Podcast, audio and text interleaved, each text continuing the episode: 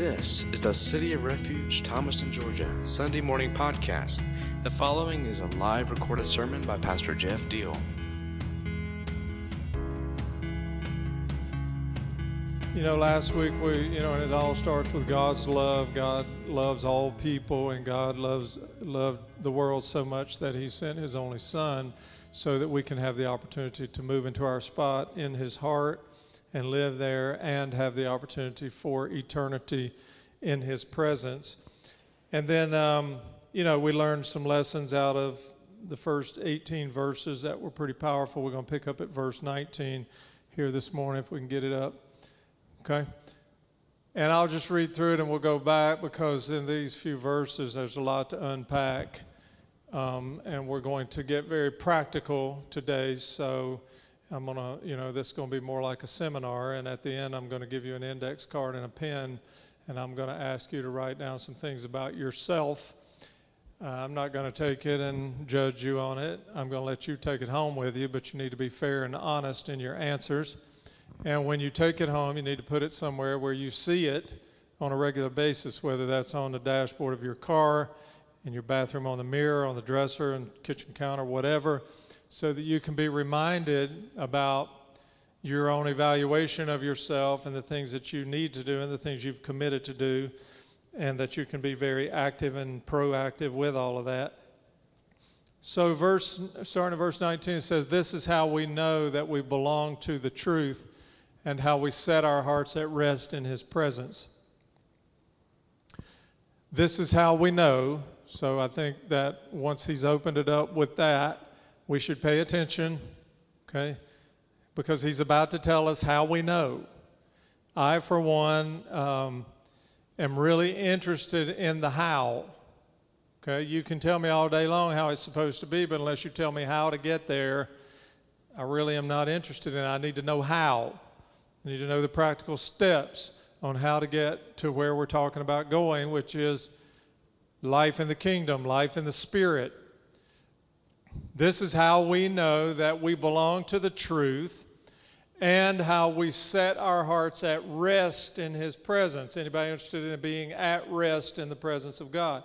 That means just feeling satisfied with it, feeling at peace with it, knowing that it's right, knowing you are where you should be, being uh, content. Contentment is huge. Uh, it should be huge for all of us, and I'll tell you why. Because there's an antithesis to contentment, and the word is stress. If you're not contented, you're inevitably going to be stressed. If you have stress in your life, it is a sure sign that your contentment tank is low. Because really, the two do not coexist. Okay? And this is something I deal with on a regular basis where I have to measure my stress level and I have to measure my contentment level and it's always that if my stress level is high, my contentment level is low, and if my contentment level is high, my stress level is low. That's the way it works. And here's why it's so important. This will not be news to you, but it's the truth. Stress kills people. That's fairly important, right? Stress will cause your life to be shorter than it should have been. Now, I know that goes against people who believe that you have a set number of days that God has assigned you to live and you're going to die on that day regardless, and that cannot be changed. I just don't believe that. I believe that we're put here on this earth to die, and stuff happens, and people die at different points in time. And the Bible does say it is appointed unto man once to die.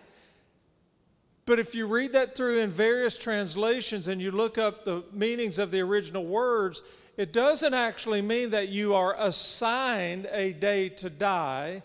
What it means is, is you're going to die once. It is appointed to each of us that we're going to die one time the physical death. Okay? I'm a firm believer that you can make decisions and behave in ways that will cause you to subtract days off of your life that you could have potentially lived. And if you live a stress filled life, it is a surety that you are going to die earlier than you should have died. Because stress affects all the vital organs, and, and I mean, bottom line, stress kills. So, rest in His presence. That's the goal.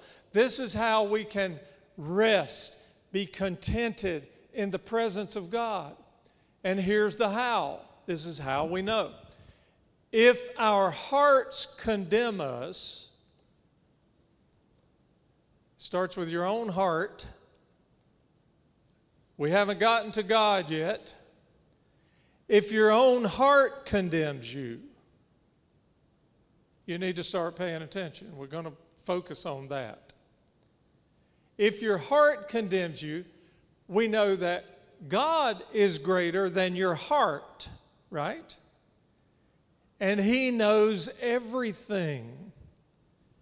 So if your own heart condemns you, God is greater than your heart.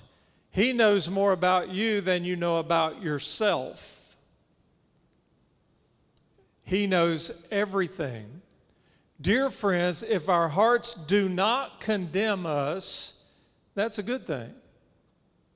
We have confidence before God and receive from Him anything we ask. We're going to focus on that too. Because what? we keep his commands and do what pleases him. And this is his command. John leaves us without wondering here. This is his command to believe in the name of his Son, Jesus Christ, and to love one another as he commanded us.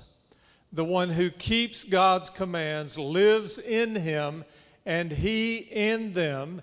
And this is how we know that he lives in us we know it by the Spirit He gave us. All right, like I said, a lot of unpacking to do. There's just so much that just interweaves with so much else right here, and I'm going to attempt to straighten it out for us so that we can understand it better when we leave than we did when we came in. Number one, every person has a conscience. Okay, we are born with a conscience. Do you know where that conscience comes from? Conscience is a gift from God. It is something that is instilled in every human being that is born into this world a conscience. It's a gift from God. It is part of our makeup as created beings of the Most High God. Conscience. You know, conscience is one of the things to me that makes me 100% confident in creation and that I'm not uh, a, a person whose ancestors were microorganisms that just exploded one day and through a process of evolution, all of a sudden, here I am. Now, let me qualify that I do believe in evolution. I do believe because evolution means you grow and you develop and you change. And certainly, we are different as human beings than human beings were thousands of years ago. Okay? But I firmly believe that God is the creator of people and of all of creation. And one of the main reasons is because He puts inside of human beings things like conscience. How does that, if it's all an accident, if it's all just random, just arbitrary, if there's no designer behind this beautiful design that we see, and I also firmly believe that if you see a beautiful design, there has to be a designer somewhere, don't you think? I mean, if you look at the ceiling of the Sistine Chapel in Rome, uh, that didn't just all of a sudden a, a, paint bucket got too hot in the floor and exploded, and all of a sudden you have this magnificent painting on the ceiling with so much detail and so much intricacy. It doesn't work like that. If you see a beautiful design, there has to be a designer behind it. And so when God, if God, let's just throw the word if in there, if God is the designer, right, He instilled in people things that cannot happen by accident. They don't just show up randomly. Conscience is one of those things, and I believe that God is the designer because of things like conscience. Okay, we got a whole passel of dogs at the house, right? And one of them gets out, like his dumb dog, um, gets out and goes to the barn immediately. And because I feed our hogs and stuff so much bread, we have all these bread bags, and I pack up all the empty bread bags in empty feed bags so that when I get several of them accumulated, I can take them to the, the uh, transfer station and put them in the recycling instead of just throwing it all in a trash can because I'm a semi responsible human being. His dog makes a beeline for the barn to grab a hold of a feed bag, turn it over, drag all the bags out, scatter them all over the place. Then you've got little pieces of plastic bag instead of just whole plastic bags to pick up. Do you think his dog carries one ounce of guilt for doing that?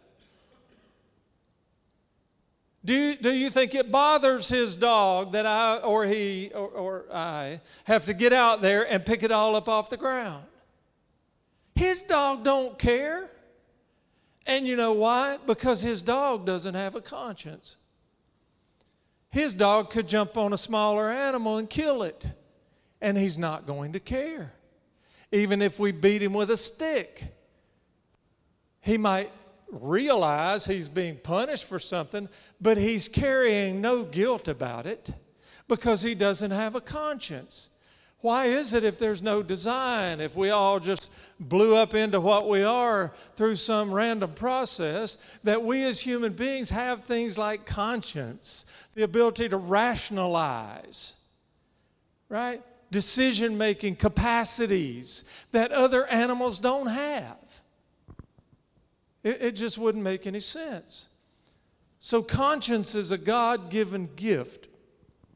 Here's the definition of conscience according to the Oxford Languages Dictionary it is an inner feeling or voice viewed as acting as a guide to the rightness or the wrongness of one's behavior. I like that definition, even though it comes from a secular um, volume a dictionary, it leans into the spirituality of consciousness because it talks about wrongness and rightness. It says it's an inner feeling, it's this guide star inside of us. And it guides us as to the rightness or the wrongness of our behavior. So that if we are behaving rightly and we're communicating rightly and we're carrying on our relationships rightly and we're doing business rightly and we're not mistreating people, we're not stealing from anybody and all those kinds of things, then our conscience is okay. We're not at war with our conscience. You get it? Okay? But if something's out of whack in our rightness level, if there are things that are wrong, so I'm mostly right, but I do a little cheating on my taxes, right? Because, well, everybody does it, and, you know, and it helps me out, and the government don't deserve that anyway. All those justifications, right? But what happens, and you're a liar if you say this don't happen to you, what happens when we fudge a little on the rightness? Doesn't it show up and just sort of prod at us a little bit here and there? Doesn't it come to mind when it ordinarily wouldn't come to mind? And when it does come to mind, does it carry a negative connotation or a positive connotation? Does it carry a little bit of a negative feeling or a little bit of a positive feeling? Well, we know the answers to that. That's called conscience. Well, Wikipedia gives us a, a definition of conscience as well. And of course, Wikipedia is going to give you the entirely the secular view of anything. If you, uh, well, I'm not getting into that. Conscience is a cognitive process that elicits emotion and rational association based on an individual's moral philosophy or value system. I pulled up these two definitions and I knew they were going to be profoundly different from each other because I wanted to draw the contrast for the, for the purpose of telling you that you should only be looking in certain places and at certain sources if you want to find the truth. Okay? When people come to us and they have a drug or alcohol addiction and they want to get help, they want to go into recovery, do you know that we never once ever recommend people to programs that do not have God at the center? I'm not, I'm not going to tell you to go to a program that leaves God completely out of the picture in terms of your healing, in terms of your recovery, in terms of your redemption. Why? Because I believe that God created you. I believe that you messed up what He created, but that now you have an opportunity to get back to what He intended. And the way to get back to what He intended is to go through Him. I know people who have gone through recovery in, in programs that are not God centered, that were successful and now have been clean and sober for many years. That's all fine and dandy, but if they don't have God at the center of their lives, they're still not living in the fullness of His purpose. Right? So when we go digging around looking for answers, looking for truth, looking, can we put that uh, back up there, the Wikipedia definition? Pay attention to what it says. It's a cognitive process. So it's not spiritual, it's just your mind. Uh, a cognitive process that elicits emotion and rational association based on what? Your own philosophy or value system. What you've chosen for yourself as the truth. What's wrong with that? What's wrong with that is that your truth is not a truth because there's only one truth. Your truth, if it's not founded on God's truth, is not truth. There is no truth for you and a different truth for me. It doesn't exist. That's why the world is so screwed up. It's because everybody thinks they have the truth and all their truths are different. Right? If we would all get to the one truth, the world would be a phenomenal place to live and would be filled with contentment and peace and love and joy and all the good gifts that come down from the Father who gives us His truth. Paul in Acts chapter 24, verse 16 says, So uh, I, and this will prove to us that this is a deeply spiritual issue. It's coming from the chief writer of letters to the churches in the New Testament he says, So I strive always to keep my conscience clear before God and man. Paul saying, I strive to keep my conscience clear always before God and man. What is he saying? He's saying, I'm paying attention to it. I'm working at it. I know how important this is. This is life and death. This is the value of my life on earth. This is my influence. If I don't keep my conscience clear before God and man, then I have no testimony. I have nothing to say. My books, my writings, my sermons mean nothing. If I don't have a clear conscience before God and man, it's so important. And sometimes we're quick to separate out anything that goes on with us naturally from anything that could potentially go on with us spiritually. But when it comes to conscience, it is a natural thing. It's also a deeply spiritual thing. We have to tie the two together. Paul says, I've got to work on my conscience all the time, and I have to do so in terms of my relationship with God, spiritual, and in terms of my relationship with people, natural. It has to happen. So, the lesson that we learn from the first four or five verses, about three or four verses of John chapter 3, are that God gives us a conscience. It's a deeply spiritual issue. We have to maintain it, do maintenance on it all the time, pay attention to it all the time. And, and so it's a key, it's a key to everything that happens in us spiritually.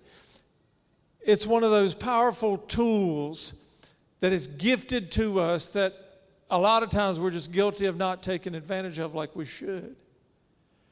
And when the Holy Spirit lives in us, He's always working with us in terms of what God has already instilled in us, which is our conscience, because our conscience actually exists in us before we even make a decision if we're going to follow Christ. Because conscience is a natural thing that is given to us at birth and we grow up with it.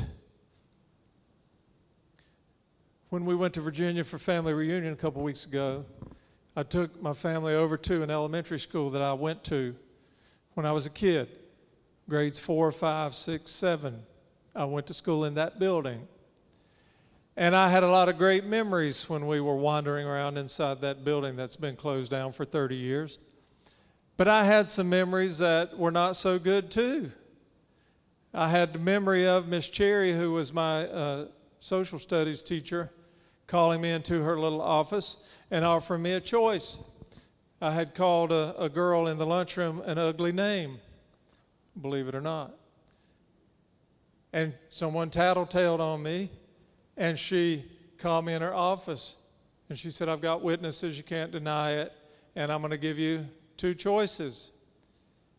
And she pulled out her paddle and it was painted blue, and it had flowers painted on it of all the nerve. And she said, I'm going to give you 10 licks with this board, or I'm going to call your father. I said, Hit me with the board.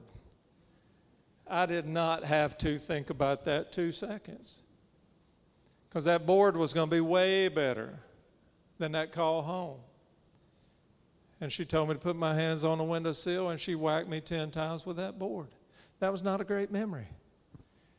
I've carried some guilt through the years about what I called that little girl. Right? And that's, I was 10 years old. Right? And I have asked for forgiveness for it. But still, it was, it was not nice. And my conscience has bugged me about that. There was a time when I went to the school store because I needed some little a pencil or something. They had a little closet, they called it the school store, that you could go to in the morning time, give them a nickel, and they give you what you want. I went to the store, the door's standing open, there's nobody in there.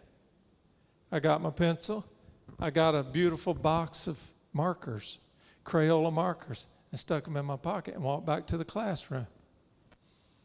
Right? Sitting in the classroom.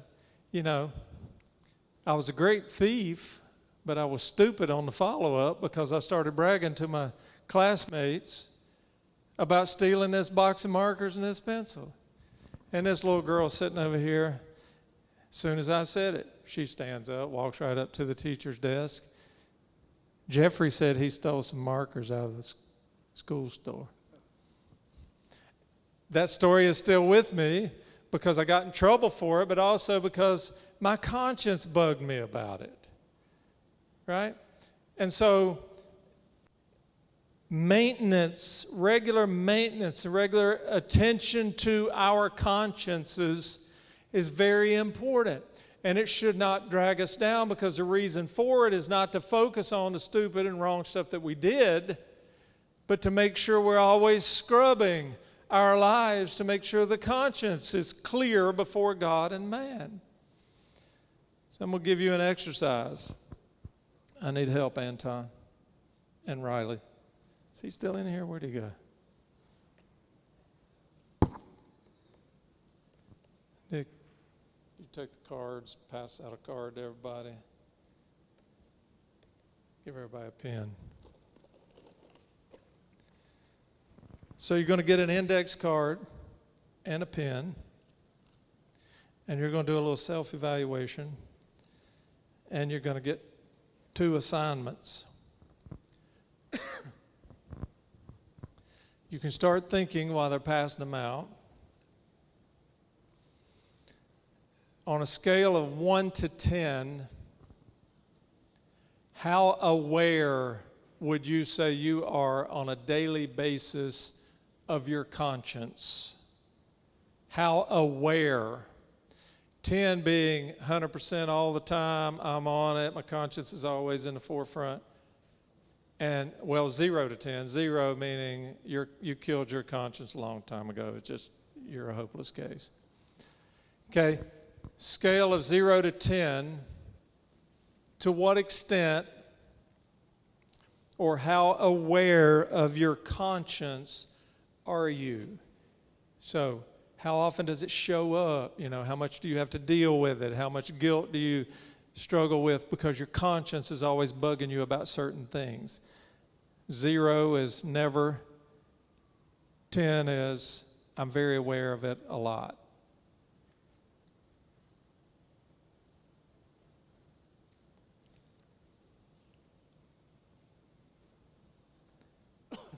Number two, how positive on a scale of 1 to 10 is your response to your conscience when it does show up? How positive? Do you immediately recognize it as a positive thing? Do you immediately go to work to correct whatever it is your conscience is bugging you about? Or do you fight against it? Do you make excuses?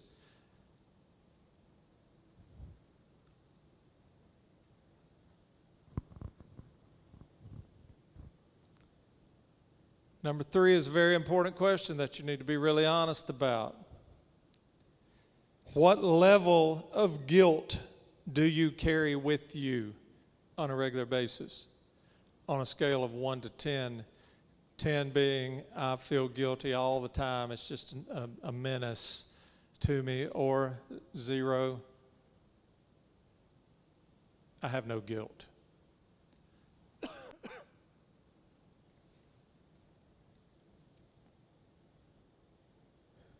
Number four, to what extent, scale of zero to 10, to what extent do you really sense the Spirit's involvement in your day to day life? To what extent do you really sense the Spirit's involvement, the Spirit of God, His involvement in your life on a day to day basis?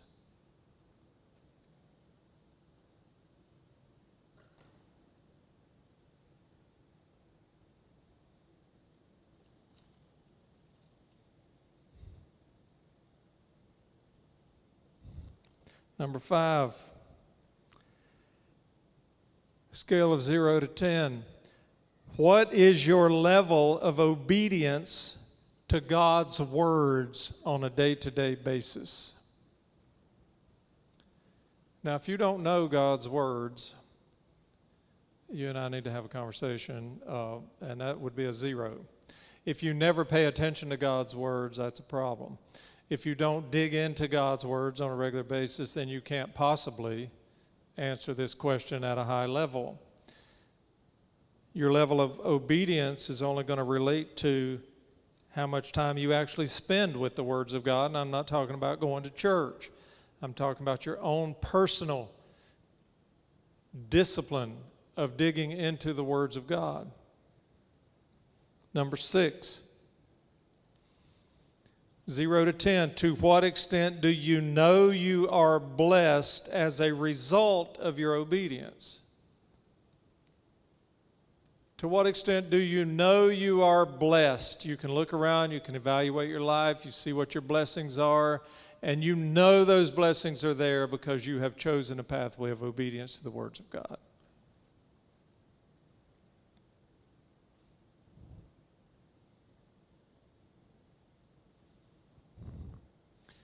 And number seven and eight are things for you to, questions for you to answer or lists.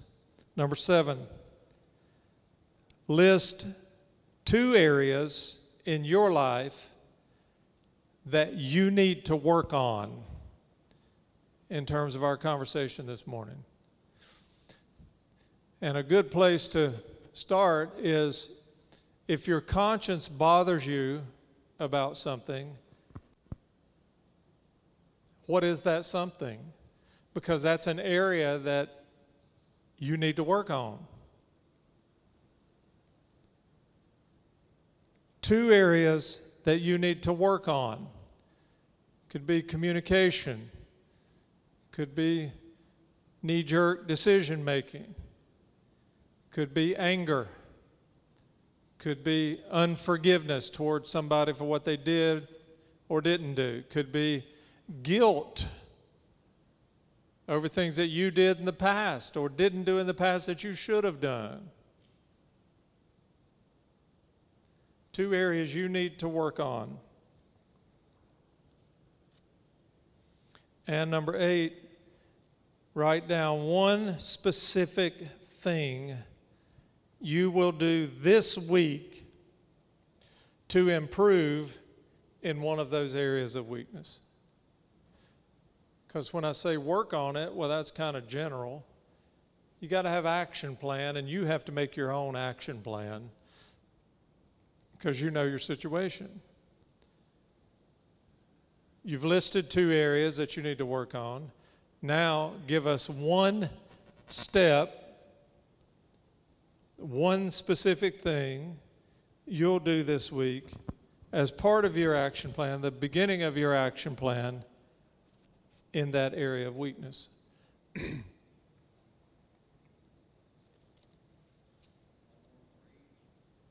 what?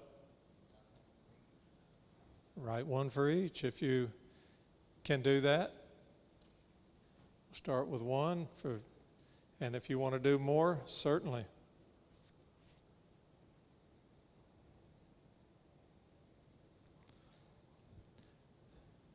So here's the bottom line blessing follows obedience. It's my motto for life. You know, I saw, I saw a quote the other day that is a close second. It said, Gravy is essential to life. That's a close second. But number one for me is blessing follows obedience.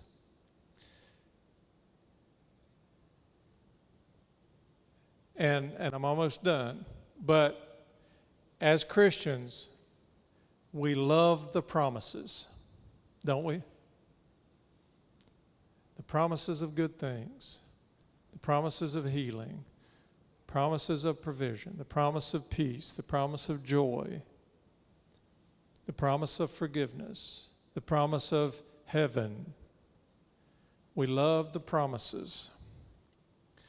And we like to claim those for ourselves.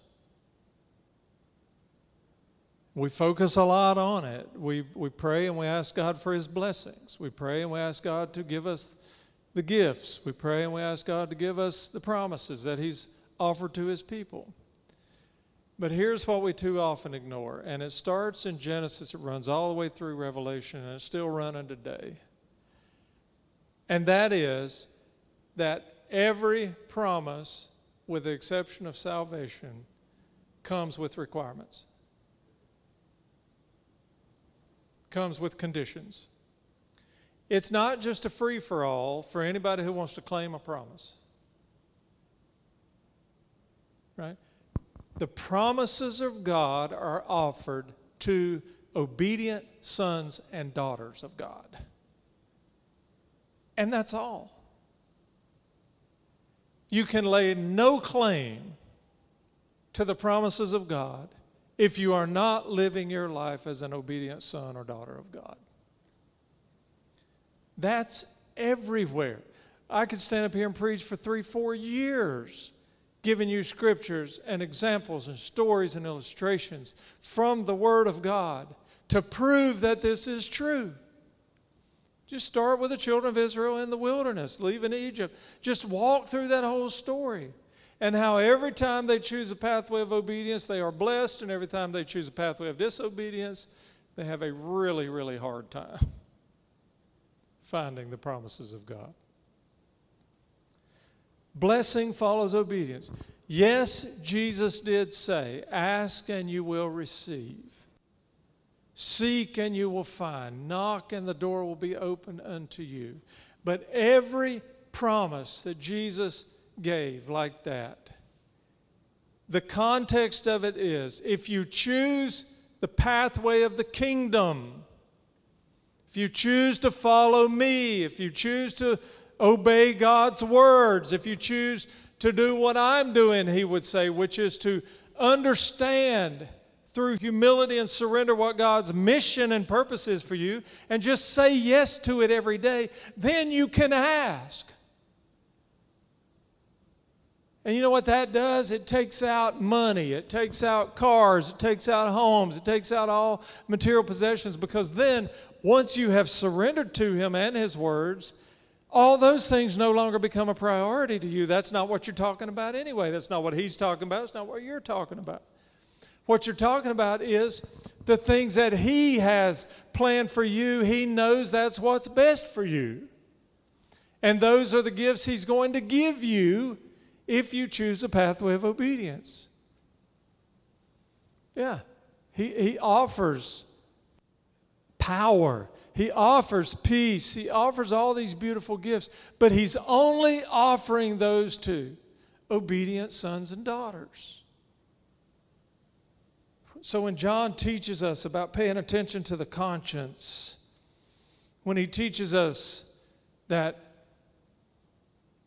there's, there, there are two kingdoms, and if you live in this kingdom, the requirement to live in this kingdom is obedience. And if you choose obedience, you are a resident, a citizen of this kingdom. And if you're a citizen of this kingdom, you get all the benefits of being part of this kingdom. And we had an employee at City of Refuge who worked for us a number of years and then was terminated for some things and came back to us and said, You owe me two million four hundred some thousand dollars. That's what y'all owe me. Huh? yeah. And so what this individual did was went back and determined what we should have paid him for 10 years uh, compared to what we actually did pay him. And that we owe him what we should have paid him, that he thought we should have paid him. In addition, he thought back through, I guess, people or companies or somebody that he took the credit for inviting to campus, although some of them he didn't and whatever contributions they made to the organization as charitable donations, he deserved a percentage of that. See, this is, I'm using that as an example because that sounds far fetched. And, and what we ultimately did after he kept on with the nonsense was had our attorney write him a letter and say, cease and desist from this, or we're going to have you prosecuted for extortion and blackmail. And when he got that letter, he sent us a text and said, uh, Yeah, I'm sorry. You won't hear from me again. Okay? And we think that's extreme, and it is a little extreme, and it's a little far fetched now. But you know, we do that same kind of thing in the kingdom all the time, where we claim things that are not rightfully ours because we're not paying the price to be there. We're not, we're not following the guidelines, we're not paying attention to the principles and obeying them we're not living as sons and daughters. We want to put ourselves at the center and make ourselves king and push God to the perimeter and then expect God to just accommodate our plan. No. No. If God's not at the center, then it's not God's plan. And if He's not at the center and us on the perimeter, we should have no expectation that the good and perfect gifts and promises of God are ever going to be realized in our lives to the fullest extent that He wants them to be realized. Amen. Father, bless you. Thank you for, again, powerful principles from your word, supported by things that are in us that you created in us naturally. I just pray that it would go with us when we leave here, that these cards, we would take them seriously, that we would display them somewhere where they can be reminders to us, and that we would all grow and learn and, and be um, stronger, better equipped kingdom sons and daughters every day that we live. We pray that your Holy Spirit would show up to remind us of these words and to counsel us and to keep us from creating disaster in our own lives by trying to follow our own plans. Before we leave here, Father, I want to pray for Maddie and Harrison, for Joshua and his fiancee, God. They're, this uh, final week of them being single young adults, and I just want to pray a prayer blessing over them, their families. That, first of all, God would be at the center of all things, and that because of that, every good and perfect gift you have for them as married couples would be poured out. And that in all ways they would honor you with their lives and that they would love and support each other all the days of their lives according to your instruction for marriage. We love you. We honor you. We pray you give us a great week. We pray for the people in Florida who are now uh, anticipating some really bad weather. And uh, it's not the first time our country or sections of the country have been through this, and people out in California who are experiencing terrible weather, and people in Hawaii who have experienced devastation. God, we just hold up your people before you, and we know that your compassion is real, and that you would just sustain and uplift, and most of all, that through disaster and tragedy, you would reveal your heart, and that people would be drawn to it. And we pray these things for your glory and in your name. Amen.